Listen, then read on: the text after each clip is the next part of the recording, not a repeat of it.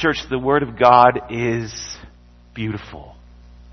And um, it's never more alive, I have found, than when the people of God give their breath to it. So I can't think of a better way of starting the second half of our morning here together than by giving our voices to today's psalm. And if it's not too much trouble, could we all stand up for this part? As we're going to hear, this is a traveling psalm, and I think it sounds best when we say, when we say it on our feet. So uh, here it is, if the clicker will work, that is. This is where we pray for technology. There it is. Would you read it with me? It goes like this.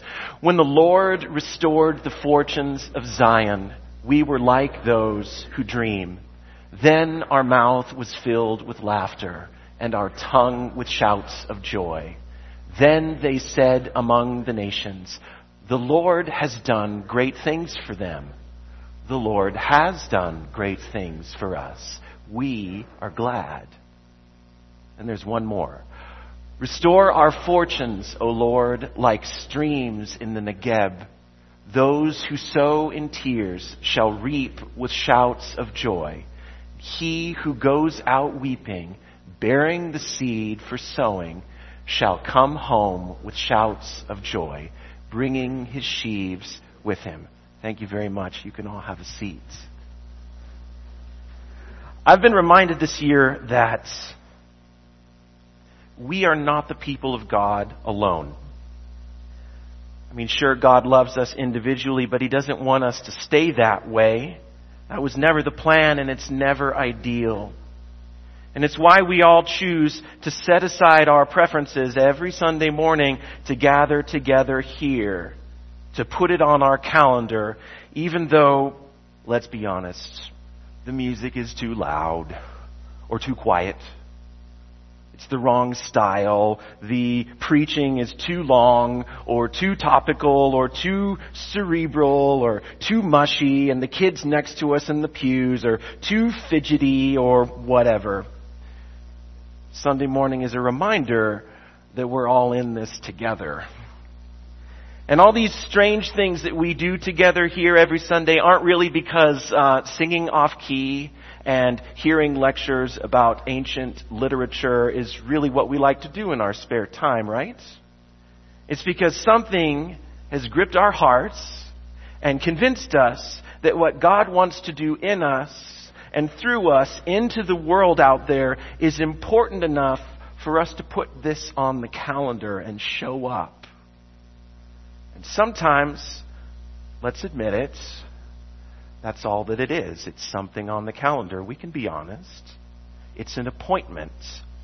We are here for a better than average cup of coffee. Thank you, Bartek. A few friendly hellos and a way to prove that our kids that see other people care about Jesus too, not just our family. And that's, there's, there's plenty of Sundays when we are trusting that a church going habit is better for us in the long run, but there's not much to it than that. Let's be honest. We can. And then there are Sundays when we get it. When the songs are more than just songs. And when the sermon reads your whole week right back to you. And when the prayer time hits your heart and says, you've got to do better at this. Or just as often it says, actually, you don't. And there are people here this morning who are desperate. And there are people here this morning that are full of joy. And there are people here who could barely drag themselves or their kids out of bed for all of the sadness and all the problems that they're just trying to juggle. And there are people this morning who are bored. And you know what? All of that is fine. It really is. It's fine. Because we are the people of God here together. There are 150 Psalms in our songbook, and in any given week of your life, there's probably 150 people that you have some kind of meaningful connection or interaction with. So that makes one Psalm for every single interaction that you have this week. And on any given day this coming week, some of the people that you're interacting with are glad and thankful and they're happy and wonderful. And some of the people that you're going to interact with are sad and tired of it all. And some of them are angry, both the righteous kind and the unrighteous kind. And one of them is so excited about the Word of God that they just go on and on and on and on and on and on and on and on and on. Turn the page on and on and on and on and on and on and on and on. Turn the page and on. You know which one I'm talking about, right? Let's not make fun of them. Hopefully some days of the week that's you, right? Let's hope. It's a good book. Sometimes there's people though who are the opposite. They can't find God anywhere. And they don't know what to do about it. And all of these, these different people and these different psalms keep rotating around to different people through the week. And most of the time it's a good thing that no two people are feeling exactly the same on the same page. Because when I am grieving, it's good for me to know that you can help carry my grief and it's not going to overwhelm you too. And I need to know that somebody else is praying for that person that I just can't forgive yet. And I need to remember that today's joyfulness is going to come into contact with somebody else's groaning. And it's good to know that God is present in all of this, all at once, all at the same time. And I would like to suggest this morning that one of the most powerful shifts in the way that we um, approach the Psalms, any individual one of them on any individual day, is to occasionally admit to ourselves that my emotions are not in sync with the emotions in the psalm that I'm reading right now. Have you ever had that experience before? Maybe you're in a good mood and you open up to an angry psalm. Like, well, really not there, God. Why not? but somebody else is, right? Somebody else that you know is. Maybe you are in a grieving and sad mode and you open up the Psalms and it says, Bless the Lord, O my soul, and all that is within me, bless his holy name. And you just think, nah. It's good to know that somebody else can pray that prayer though, too. I think it's a reminder to us that to be the people of God together, we're not on the same page together ever. And that's how God shows us love to all of us, all the time. Because it takes a church to show just how many sided the love of God is. In other words, the Psalms are the prayers of all of the people of God. All of us. The Psalms look like us in what we are really dealing with right now. And I've been reminded this year that it takes the people of God in order to make the Word of God alive in our everyday lives. And um, let's take the past month, for example. I've been getting together with a group of Sierra Grace guys that started up from one of these yearly small group studies that we try to do every fall. And about five years ago, this group of guys decided, you know what, let's just keep meeting. And so we have. And now it's part of our calendar. We show up. And it was during a conversation just like Psalm 1 a few weeks ago that one of the guys in the group, thank you, that one of the guys in the group confessed that he grew up in church resenting all of the demands and the expectations for what he should be doing every day. But now that he's a man carrying the weight of a family and a community and a career on his shoulders, he wants to pray and read the Bible every day because he needs it. Just like a tree needs streams of living water. It's the only way to become the man that he wants to be, the man that God wants him to be. And two weeks ago, sitting there on the same couch, the young man who was leading the conversation that week described to us how Psalm 42 months ago had given voice to his despair when he realized that he had messed up and legitimately thought it was going to cost him everything. And he shared with us that lament, that sadness, and it made us pay attention in a new way. And it made us thirst for that kind of comfort that only God can give. And last week, when we were meeting to talk about Psalm 46, um, I told them how Psalm 46, thank you, how Psalm 46 came to my mind and to my lips when in the moment my dad and I both thought he would be dead very soon. And I still remember when he reached his hand up and placed it on the back of my neck, his eyes wide with pain, and all I could say was, God is our refuge and strength, a very present help in trouble. And I've been reminded this year that I need the people of God if I'm ever going to be a man of God. That I've got to travel together with all of you. And if we're going to travel together, we're going to need songs for the road. So towards the back end of this 150 song Psalms book, there's a group of Psalms that are called the Psalms of Ascent and it's like a songbook that's inside the songbook. It's like a travel edition psalm book to put in your pocket.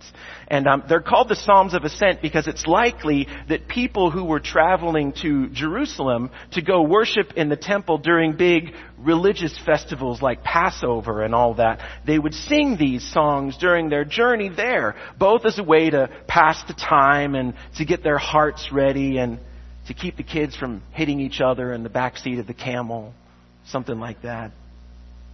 And they are called ascent psalms, you mean going up psalms, because the walk to Jerusalem involves walking up to the top of some pretty high hills. It's a long way up. And that's why whenever you see that word Selah written in the Psalms, that means it's time to stop and take a water break because it's really, really hot. I just made that up. But nobody else knows what that word means anyway, so why not? Oh, don't look at me like that. It was either that or an Instagram joke. I'm trying to read the room here, okay? Okay. Why not? These are the Psalms that lead us from home to worship. And right in the middle of these Psalms that lead us from home to worship stands Psalm 126. And it's a halfway there Psalm. It's a Psalm that looks back to where we've been, takes stock of where we are, and looks ahead to what's in store. It's a past, present, future Psalm. Let's, let's hear it again together, could we? When the Lord restored the fortunes of Zion, we were like those who dream. And then our mouth was filled with laughter and our tongue with shouts of joy. And then they said among the nations, The Lord has done great things for them. The Lord has done great things for us. We are glad. Restore our fortunes, O Lord, like streams in the Negeb. Those who sow in tears shall reap with shouts of joy, and he who goes out weeping, bearing the seed for sowing, shall come home with shouts of joy, bringing his sheaves with him. It looks to the past. Here is a song that just drips with big memories. When the Lord restored the fortunes of Zion. Here in one line, those travelers remembered the night when Egypt sent their slave ancestors on their way. One day they were bent down low, making bricks without straw, and the next day they were skipping towards freedom, first to and then through the Red Sea. Here in one line, the people remembered how Saul chased David, but the Lord's anointed trusted God instead of taking it into his own hands.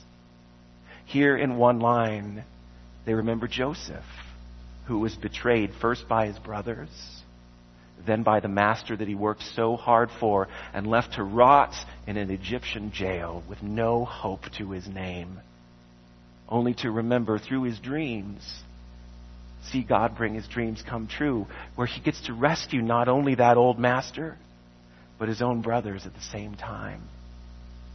God, you've redeemed us in the past we remember.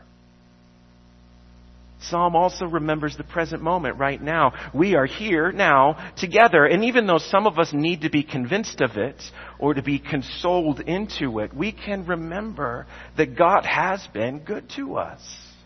And it sounds so disarmingly pure and even childlike to say it in this little kid way, but we are glad. The psalm looks to the future too. It's likely that this group of psalms was sorted together during those years when God's people were at their lowest points. They were in exile, dragged far away from their homes, and forced to live across the desert in Babylon.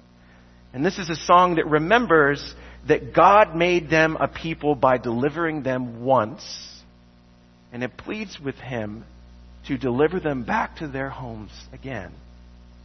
It's a mixed together psalm, you see. It's not just mixing hopes with memories, but it mixes joy with sorrow. As we've already said this morning, that's what the Psalms are. They're a mixed together songbook for a mixed together people. With mixed together lives and mixed together feelings born out of mixed together pasts and mixed together nows.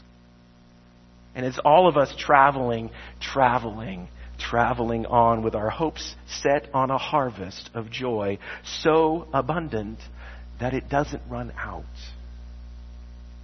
So I want to ask a question this morning. How, how do we become those people? How do we become the mixed together people that travels on all the way to the end? So for the past year, this group of men I mentioned before and I have been sharing a long conversation about what it means to be a pastor wherever we are. To be people who take care of other people in the name of Jesus.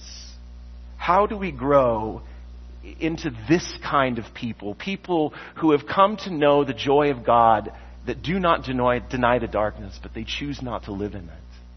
They claim that the light that shines in the darkness can be trusted more than the darkness itself. And that little bit of light can dispel a lot of darkness. They point each other out to flashes of light here and there that remind each other that they reveal the hidden but very real presence of God.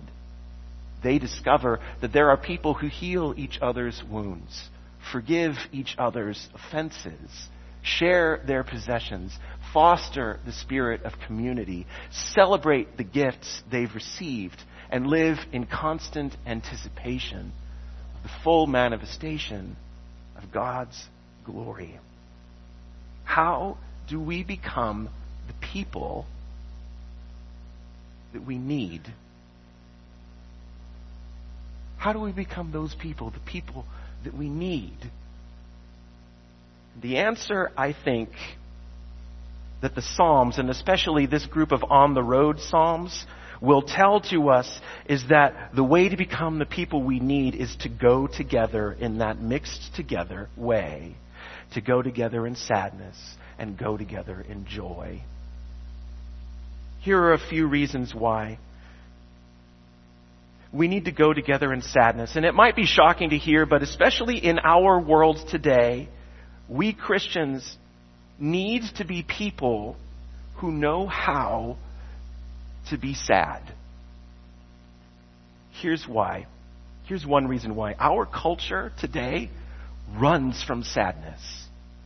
We are really, really good in this day and age at leveraging every kind of emotion. We know how to stoke and capture people's anger, their lust, their excitement, their passion, their drive, their humor, their thirst for purpose, and their hunger to be part of a crowd. We know how to work to all of the emotions. There's a product, a service, and increasingly there's an app to help us coddle and pamper and measure our way to any kind of distraction that will distract us away from our sadness. But we need to be sad.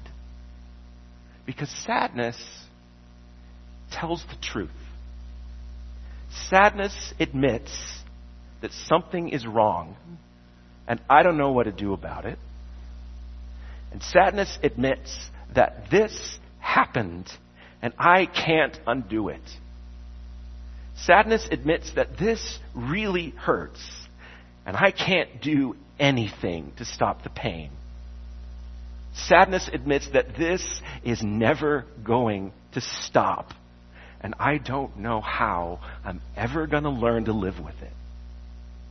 And you know, anger can tell the truth too. And often it's true. We need the kind of anger that gets us up off the couch to do something about what's gone wrong. But not even a holy anger can tell the truth like a holy sadness can. Because holy sadness is admitting that I am too small for this great grief and nothing short of grace will do as Christians, we need to be people who know how to handle sadness. And I don't mean handle like manipulate it or tolerate it, but people who know that sadness is fragile and precious and must be handled with care. Because sadness is where faith comes from. Sadness, you see, it's the seed of faith. And no true spiritual journey that is honest begins any other way. Because sadness looks out over a broken and barren field and stops trying to deny it, to justify it, to diagnose it, and to work around it.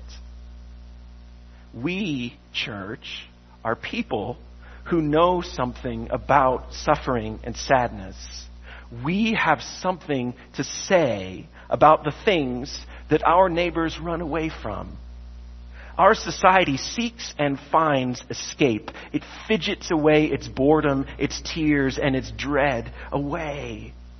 But we are the people who gather and go because sadness, death, suffering, and depression are real. But then there's good news. We don't sing about sadness just to be a bummer. And we don't confess our sins just to be all morbid with guilt. We don't let the sighs and the groans, uh, we don't let them out just to draw attention to our victimhood. We do these things because we have good news. We are the people who don't have to hide. So how do we become the people that we need? We have to go together in sadness. And even if your heart doesn't feel this kind of sadness right now, know that that kind of sadness is here today among us. So if that's not you, let this psalm make your heart tender towards each other. We have to go together in sadness. And we also have to go together in joy.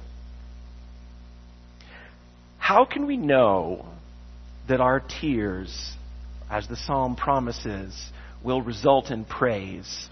This psalm makes a bold promise that sadness given to God results not just in harvest, but in an abundant harvest. Because sheaves, if you don't know, sheaves are enormous bundles of harvested grain. They're bundles that take armfuls to hold. They're sheaves stacked on top of sheaves on top of sheaves. It's joy unspeakable and full of glory. How can we know that our tears will result in praise? And there are more reasons than this, but I'll close our talk today with just two. How can we know? Number one, we have the Psalms. That's how we can know. What I've noticed reading through the Psalms this year is that there are certain diamond Psalms that we treasure up the closest. These are the ones that we memorize, that we, that we paint and display on our walls, and these are the ones that make it into our worship song lyrics.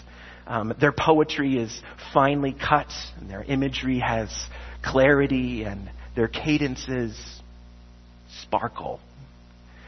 We've, um, we've read some of these Psalms over the past month together here. But then look before the Diamond Psalms. Every single one of them. Look before, and you will remember how diamonds are formed through world crushing pressure. The diamond psalms sparkle like diamonds, but leading up to them are always pressure psalms that feel like just a jumble of raw materials because, because you can't get the diamond of the heavens declare the glory of God and the skies proclaim the work of his hands without rise up, Lord, confront them, bring them down with your sword, rescue me from the wicked. And you can't get the diamond psalm of praise the Lord, O my soul, all my inmost being, praise his holy name. Praise the Lord, my soul, and forget not all his benefits, who forgives your sins and heals your diseases, redeems your life and crowns you with love and compassion, who satisfies your desires with good things so that your youth is renewed like the eagles. You don't get this diamond without this pressure for my days vanished like smoke. My bones burn like glowing embers. My heart is blighted and withered like grass, and I forget to eat my food. In my distress, I groan aloud and am reduced to skin and bones. And you don't get this diamond. The Lord is my shepherd. I shall not want. He makes me lie down in green pastures. He leads me beside still waters. He restores my soul. Without my God, my God, why have you forsaken me?